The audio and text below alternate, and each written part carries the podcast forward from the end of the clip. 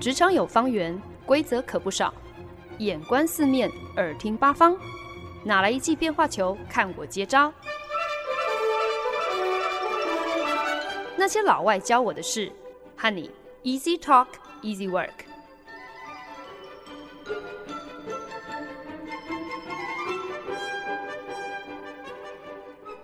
您现在收听的是《那些老外教我的事》，我是节目主持人焕恩。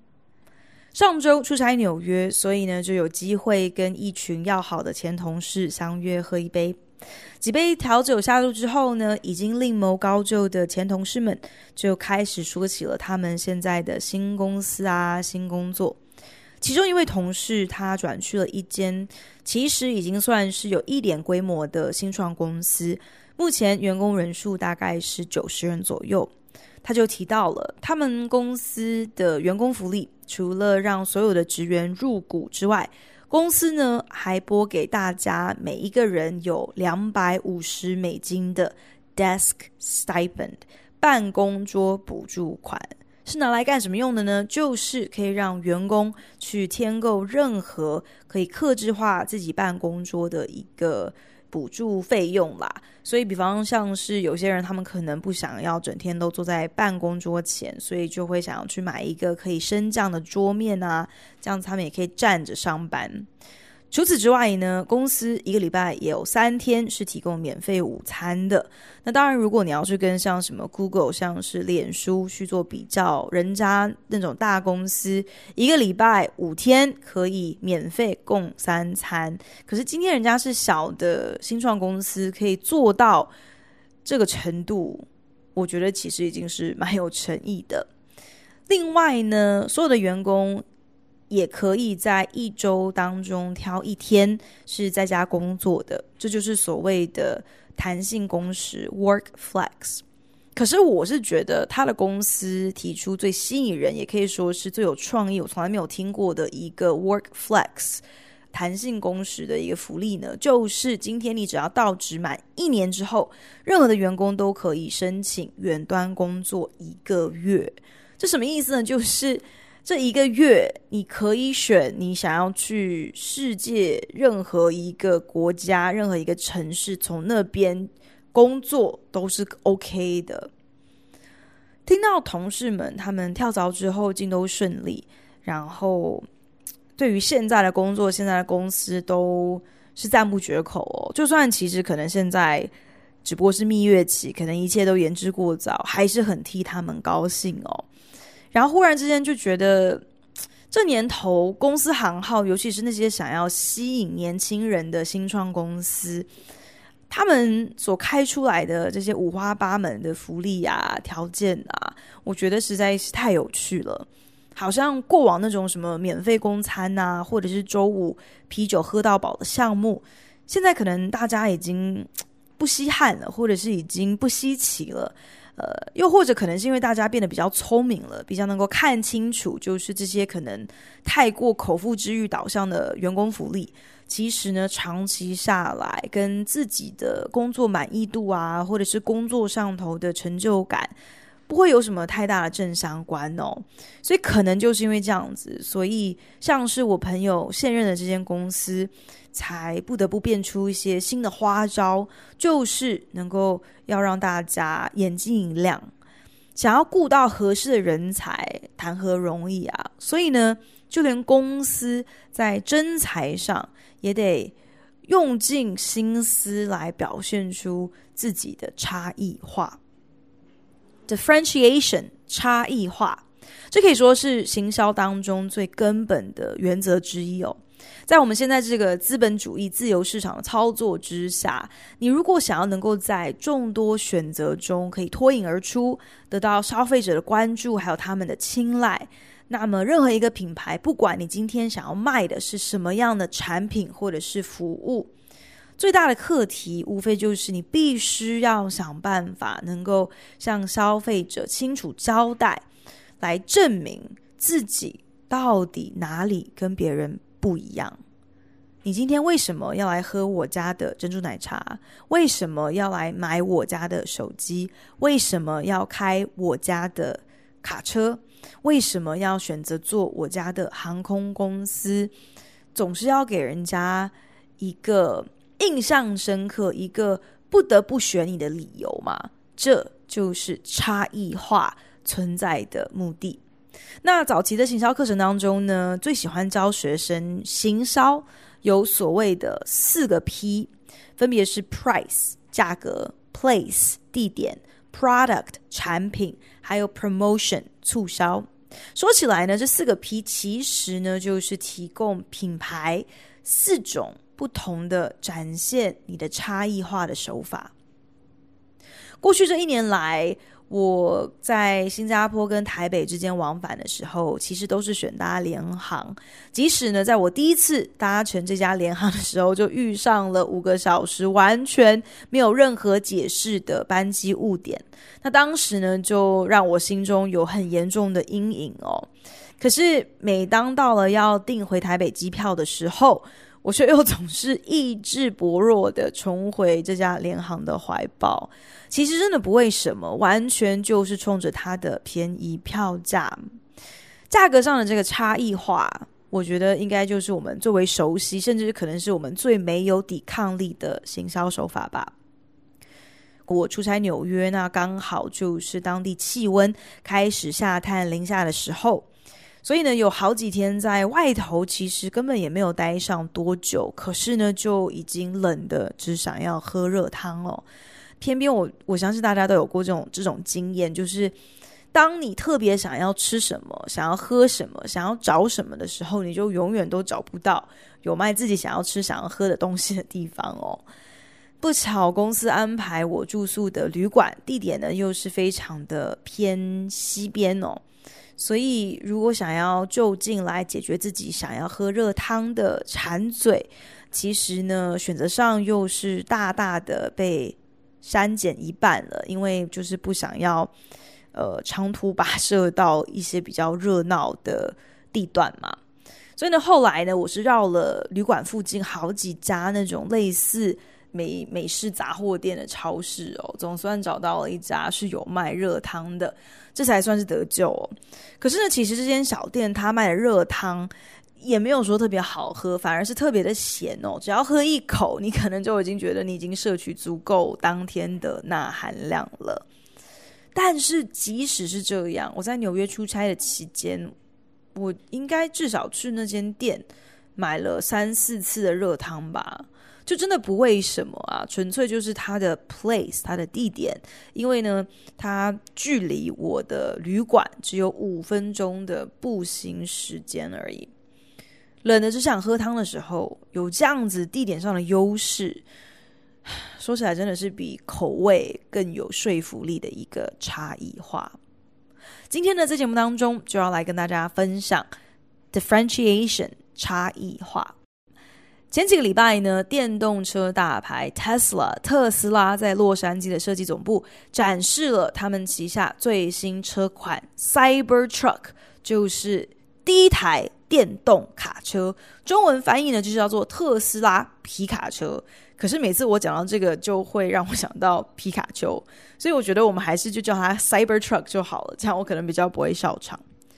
Cybertruck 的登场呢，让业界记者还有华尔街的分析师，个个是有点不知所措、不置可否哦。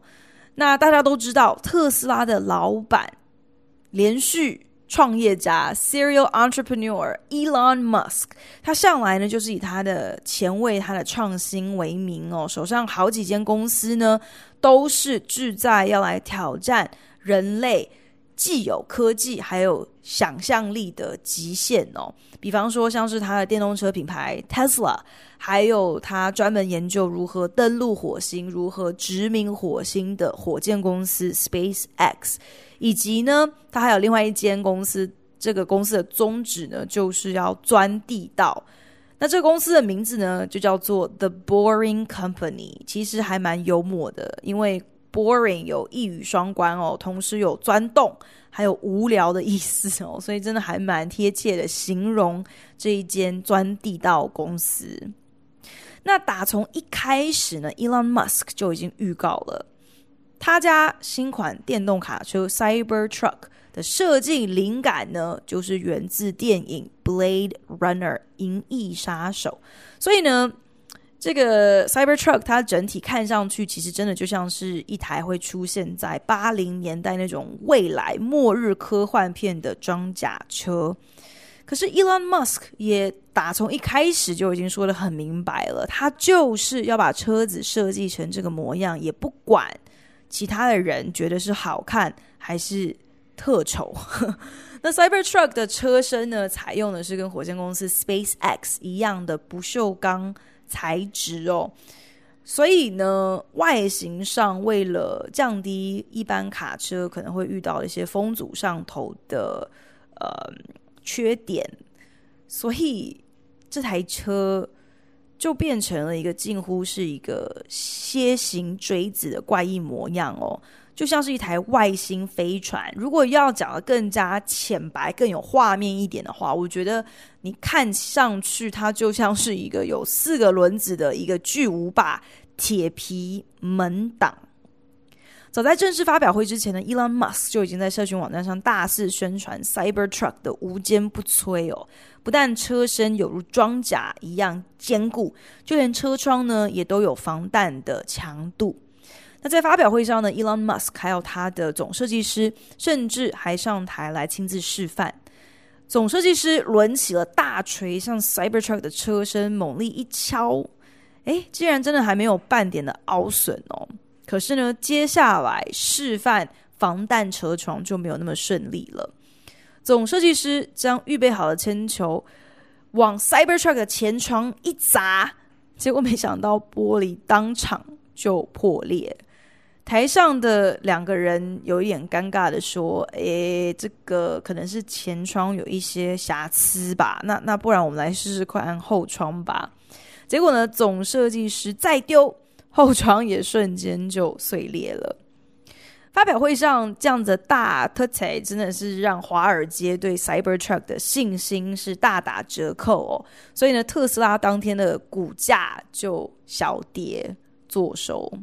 很多网络酸民就趁势发挥各种创意，在网络上头取消 Cybertruck。就连玩具品牌乐高也加入乡民吃瓜的行列哦，在社群平台上发表了一张照片，照片里面就是一个灰色的装了四个轮子的乐高长形的这个砖块哦，然后照片下的标语就是“最新进化卡车，保证砸不坏”。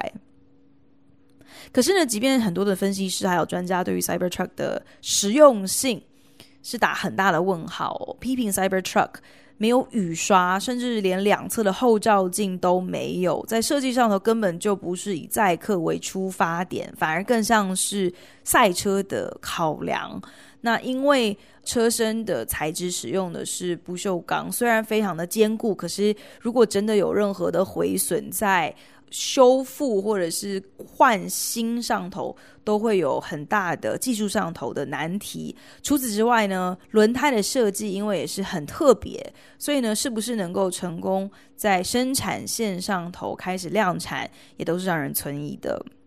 可是市场的反应却是意外的热络，甚至可以说是让专家们有一点点跌破眼镜哦。因为发表会后没隔几天，即便是算起来算是有一些失败的发表会，可是呢，Cybertruck 预购的数量已经突破了二十万台。那每台预购要先付定金一百美金，所以呢，特斯拉光是收定金就已经超过一千八百万美金入袋了。很多人就指控特斯拉根本就是以那种科幻片当中才会出现的设计来当做一个噱头，就好像 SpaceX 在发射第一台火箭的时候，Elon Musk 干脆将自己生产的一台电动车绑在火箭上，然后呢，把一个穿着太空衣的假人塞在这个电动车里面，然后连人带车的全部发射进太空，甚至呢，还在这台车上装了相机直播整个过程。可是无论如何，Cybertruck 无非呢就是将差异化、将 differentiation 的原则发挥到了一个极致哦，提供了就是在市面上现在完全不存在的电动卡车啊，让那些想要赶流行，可是呢却又莫名其妙偏爱重型卡车，所以呢潜意识当中又渴望这个卡车可以有一些电动的性能，好来开释自己爱开那种耗油车。的罪恶感的美国人，他们真的是因此而趋之若鹜哦。只能够说，这年头真的是再怎么怪都有人爱，连卡车都不例外。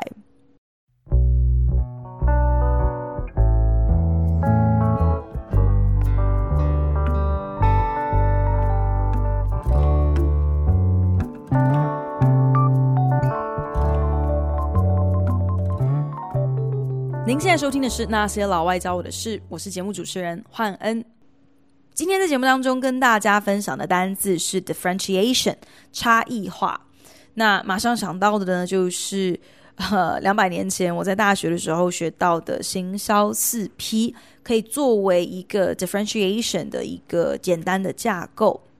那恰巧呢，看到了特斯拉发表了他们最新车款 Cybertruck 电动卡车的新闻，觉得呢，特斯拉在产品设计上的标新立异，无非正是 CP 当中的 product 产品的差异化，一个可以说是最贴近时事的范例哦。在纽约出差的两个礼拜当中，其实呢，在工作上虽然并没有如预期有什么太大的进展，可是我、下班之后追看百老汇音乐剧和舞台剧的进度，却是非常的惊人哦。卯起来就是要把将近一年没有看的表演塞在两周之内看满看饱。那其中一部非常讨喜的音乐剧作品呢，就是由电影改版的《Tootsie》窈窕熟男。Tootsie 这个字在英文当中其实呢是男性对于女性带有贬义、非常轻浮的一个称呼哦。那类似就是我们在好莱坞电影当中常常看到的，可能两个明明彼此不是很熟的男女，可是男生呢却喜欢以甜心啊、Sweetheart。蜜糖啊，Honey 来称呼女生哦，基本上就是在言语上吃人家豆腐，有一些轻看，有一些物化女性啦。那用 t u t s i 来称呼女性，其实呢也同样有贬低对方的意义啦。有趣的就是呢 t u t s i 的剧情。描述的是一位怀才不遇的音乐剧男演员 Michael Dorsey。那他虽然很有才华，可是呢，因为自视甚高哦，所以呢，在排演过程当中，常常会加入很多自己对于角色还有剧情的脑补、解读还有诠释。所以呢，总是跟导演跟剧组闹不和，搞得都没有人想要找他来演戏。经纪人再怎么样子三寸不烂之舌，也很难去说服别人可以重新考虑跟这么一个难搞的演员合作。所以呢，Michael Dorsey 就在走投无路之下，竟然突发奇想，男扮女装，摇身一变成为了 Dorothy Michaels，去参加了某个全新音乐剧的女配角的试镜。那在试镜过程当中呢，他还是。忍忍耐不住，按耐不住他那种直言不讳的个性，就是要呃去发表自己对于角色、对于剧情的各种高见。可是因为他如今是以女性的身份，所以呢，反而让女制片印象是特别的深刻哦。因此呢，二话不说就雇佣了他。那他的这种非常直率、非常勇于表达自己想法的个性，也让剧组觉得是充满启发。就连剧中的女主角也觉得 Dorothy Michael 实在是太有才，实在是女中豪杰。所以呢，两人就成为了无话不谈的闺蜜。一直到呃，Michael Dorsey 发现自己爱上了女主角，可是又有点无奈，自己这个在女主角。面前的身份是一个女演员，这下到底该如何是好呢？《特技》堪称是百老汇线上目前最为爆笑的一个喜剧作品哦，人物对话生动，剧情快节奏又引人入胜，那音乐排场还有编舞更是精彩。可是呢，我觉得整个故事最为有趣的地方，无非就是为什么男主角他同样是一根肠子通到底这种有话直说的个性，却会因为性别上的差别，就带出了如此不同的结果。Michael Dorsey 公然批评导演哦，理论人物剧情发展的合理性的时候，被大家看作就是一个很自负、很难搞的有大头症的演员。可是当他化身成为女版的 Dorothy Michaels 的时候，同样的个性，同样的有话直说，却被看作是直率、有想法、敢于挑战现状的时代新女性。当下就给我一种。原来有的时候换汤不换药，也是可以达到很惊人的差异化成效的。如果今天我们想要讨论的更深入一点，这当然绝对是跟社会对于男女性别给予不同的刻板印象、不同的框架是有绝对的关联的。我们对于男生还有女生在言行举止上应该有什么样的表现，都是有一定的期待、一定的标准的。男生女生做同样的事情，说一样的话的时候，社会大众接受的程度还有反应，不见得是会一模一样的，甚至你可以保证绝对不会是一样的。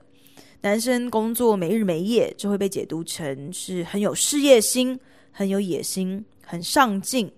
可是呢，如果是女生每日每夜的工作，就会被贴上不顾家、太过强势等等很负面的标签。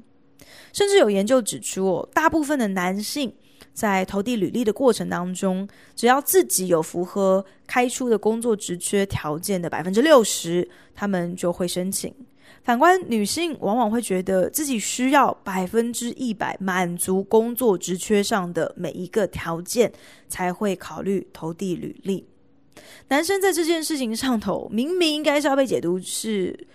自不量力的行为，却常常能够因此而得偿所愿，而得到这一份他可能根本就不适任的工作。可是女生这种高自我要求，却常常被看作是，那你就是太傻，你就是太没自信，所以和你呃应该属于你的工作无缘，这也是理所当然的。不过如果要轻松一点去看 Tootsie 所呈现的这种性别错置的差异化，我想纯粹就是一个包装设计的不同，真的就足以彻底让我们对于同一件事情完全改观呢。不要说我们对于性别有刻板印象，我们的选择还有我们的判断力，其实真的是多么轻而易举的会被一些很简单的因素，像是。颜色啊、形状啊，这种视觉上很外显的东西摆布哦，我觉得这也就是差异化 （differentiation） 的魔力所在吧。其实可能只是调整了一个好像看似很基本的东西，却可以带出我们在行为上、在感官上、在反应上完全不一样的结果。饰演雷神索尔和复仇者等漫威系列电影当中的 Loki 洛基这个角色的好莱坞男星 Tom Hiddleston 在百老汇上也有新作品演出。说来呢，虽然呢他在好莱坞的代表作，直到如今好像还是只有就是漫画改编的这样的一个动作片里面的一个小配角，可是呢，其实 Tom Hiddleston 他可以说是一个演技非常扎实的硬底子剧场演员。他在进军好莱坞之前，真的可以说是演遍了各个莎翁大作。所以呢，在百老汇的这个舞台剧作品《Betrayal》，其实呢，也是他。在之前在伦敦的 West End 演出叫好叫座之后，转而来纽约演出的。Betrayal 是英国知名的剧作家，同时也是诺贝尔文学奖得主 Harold Pinter 的经典剧作。那剧名 Betrayal 其实就是背叛的意思，已经很言简意赅的交代完了剧情哦。就是因为故事就是在描述男主角的老婆跟自己最好的朋友外遇这样的一个三角背叛关系。那其实我对于 Harold Pinter 的作品并不是很熟悉，自己呢也不是专业的舞台剧剧评哦，所以这部戏究竟为什么可以呃名列 Harold Pinter 的经典作品？嗯，而且一而再再而三的从一九七八年完成这个作品之后，一直不停的被重复的搬上舞台哦。这个各种原因，我觉得可能不是我这个才疏学浅能够测透的。所以呢，我在看完这部舞台剧之后，我真的只能够说我当时的表情跟反应就是，哈，什么跟什么啊？之所以 对《Betrayal》这部戏有一点点的兴趣，其实并不是因为 Tom Hiddleston 他的明星光环加持，反而呢是因为我很喜欢这出戏里面男配角 Charlie Cox 这个演员哦。那在刚搬来纽约的时候，其实就曾经看过 Charlie Cox 他上一部演出的百老汇舞台剧，觉得这个演活了电视版夜魔侠 Daredevil 的英国演员，他在舞台上的戏真好看。Charlie Cox 在 Betrayal 当中的表演也是一样的无懈可击。可是其实平心而论，这部戏的三个演员表现都非常的出色，我只能够归结。整部戏下来，唯一的败笔就是以外遇为题的这个故事本身哦，就是太老梗了，然后完全没有任何让观众有意想不到的转折，或者是特别惊喜的变化球哦。可是有趣的就是，我看完戏之后阅读的剧评，完全一面倒的吹捧这部戏是怎样子令人惊艳的一个上乘之作。后来我就发现，原来《Betrayal》这部戏的改编演出真的还算是蛮频繁的。二零一四年的时候，现役零零七詹姆士庞德 Daniel Craig 才和自己现实生活当中的老婆 Rachel Wise 联袂在纽约百老汇演出了这个作品。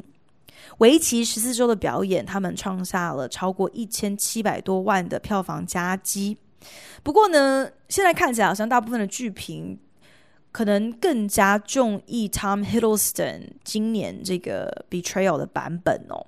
我稍微研究了一下，发现以演技来说，这两个版本应该都是非常的无可挑剔的。可是呢，剧评们最为推崇的，反而是今年这个版本的导演还有舞台灯光设计。导演 Jamie Lloyd 还有舞台设计。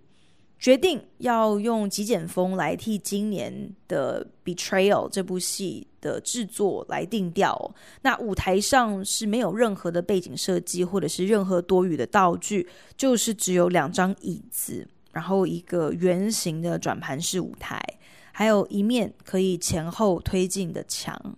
角色的服装设计上也是以灰阶为主要色调，所以呢，就让整部戏感觉起来是很现代。很利落的，可是同时却也是非常的冰冷、非常的紧张的。不过，导演最为别出心裁的设计呢，就是在长达九十分钟没有任何中场休息的演出当中，刻意安排三个角色从头到尾都共享舞台，即使这整部戏几乎没有几场三人对手戏。多是两人对话的桥段比较多，这就意味着，就算今天没有台词，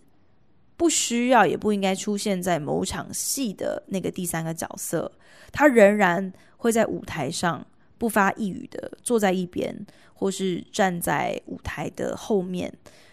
就让本来应该是很简约、很空白的舞台空间，顿时显得格外的拥挤。这其实也就成为了一个很明白的譬喻哦，暗示在任何一段三角关系当中，其实根本没有所谓两人独处的时光，因为那个第三人的存在，永远都会侵略，会占据另外两个人所处的任何时空。这样的编导方向，几乎成为让每一个剧评最为惊艳的关键。虽然呢，这趟出差追看百老汇的行程当中，《Betrayal》应该就是我最不推荐的剧码吧。可是呢，在试图理解专业剧评对于这部戏的评价为什么这么高的过程当中，我觉得我也学到了一些东西。所谓山不转路转。就算有一些经典的不容改编的东西，好比说像是《Betrayal》这个剧作家他所设计的这个很老梗的剧情，还有这些感觉非常的平铺直叙的对白，你是碰不得的，你就是得要照着文本怎么写怎么演。可是这不代表说你不能够在呈现的手法、在导戏的手法上做出一些变化，即便是在这些看起来好像是很外围，好像可能并不能够改变实质内容的东西上头去做一些变化，可是。只要你是在你能够控制、你能够调整的元素上花心思下功夫，你也是一样可以做出让人耳目一新、让人印象深刻的差异化。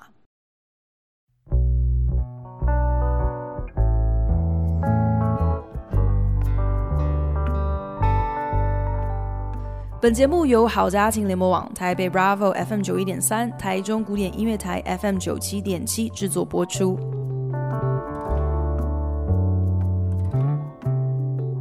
本周节目分享的单字是 differentiation，差异化，也就是怎么样子让自己可以不同于他人，可以脱颖而出，可以被看见。这个概念在行销上其实是非常重要的一个原则哦。在服务客户的过程当中，其实我们常常第一步就是要请我们的客户来跟我们解释说，他们今天的这个产品到底是哪里特别。那当然，这么根本而简单的问题，客户常常是一问三不知。这种层出不穷的傻眼情节呢，我想应该又可以做成另外一整集的节目内容了。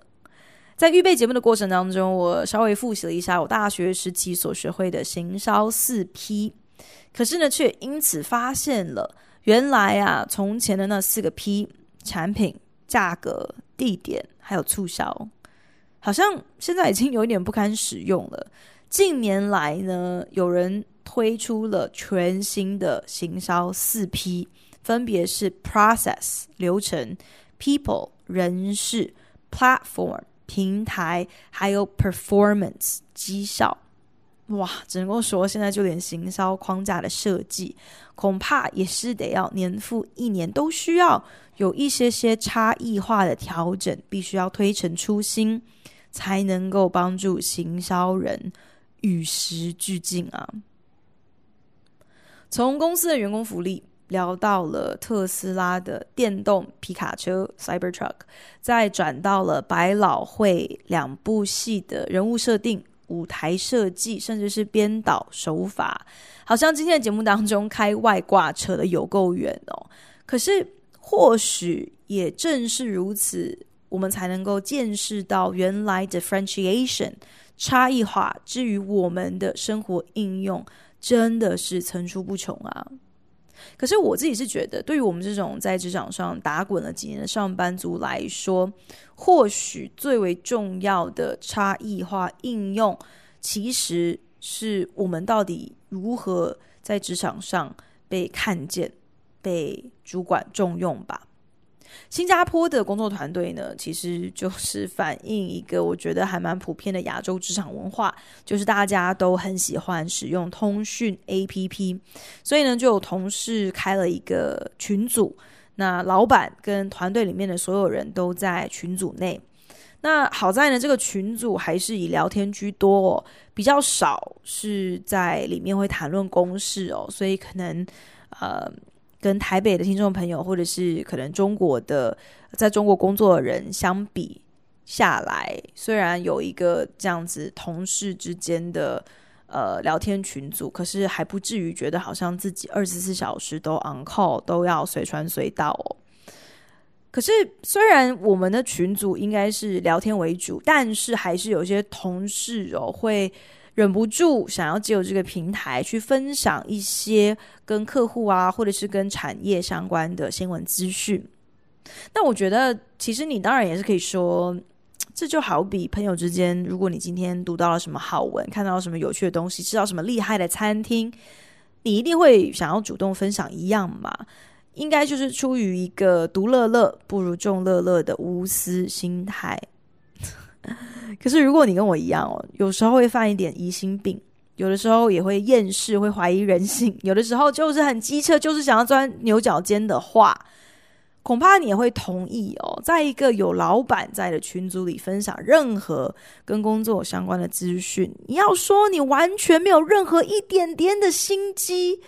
完全不是想要借机表现自己，就连下了班都还在关注工作，都还在自我提升的话，哦，我觉得你可能有点太自欺欺人了。可是说穿了，其实这也是一种差异化的手法，也是一种让老板看见你的手法嘛。差异化本身其实就是带有一点点心机啊！不管你今天是想要透过价格上头的异动来诱惑消费者，或者是从产品设计上下手，呃，做一些重看不重用的噱头来吸引人，嗯，又可能你你。你是想要利用这个限时促销的手法来刺激买气哦，来制造一个其实根本就不需要的需求，去让消费者有一种真的是要买要快、错过可惜的人工做出来的急迫感。其实我们如果讲得很白，这些差异化真正的目的都是利己，而不是利他。可是平心而论，这这都这就是。行销人的无奈啊！如果不用尽心机来区隔自己，又如何能够被看见？怎么样子去说服别人自己是有卖点的呢？就好像那些老外教我的是这个节目的差异化。我想大概就是一个不学无术绕着地球跑的七年级生主持人，每周无病呻吟的自言自语吧。可是可见的。我根本就是一个自砸招牌的行销人，因为我这个差异化弱到节目开播五年来，节目粉丝页都还没有办法破千呢。我觉得我已经是心机归心机，还是蛮卑微的哦。到这个节骨眼，还想要以动之以情的手段来圈粉，我都已经如此拉得下脸来。这样子一个乐于自嘲的主持人，不知道做到这种地步，做到这样的差异化，是不是能够奏效呢？就让我们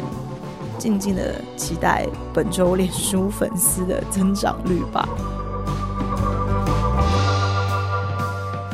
感谢您的收听，希望您听完这一集有一些收获。如果有任何建议，或是听完有什么样子的心得，都希望你可以在 Facebook 上搜寻那些老外教我的事，来跟我分享哦。对了，如果您是用 Apple Podcast 听这一集的话，请帮我评分五颗星或留言。如果您是用 Castbox、Spotify 等 APP 平台收听，也请你帮我分享给您的朋友。那我们就下一集再见喽，拜。Thank you.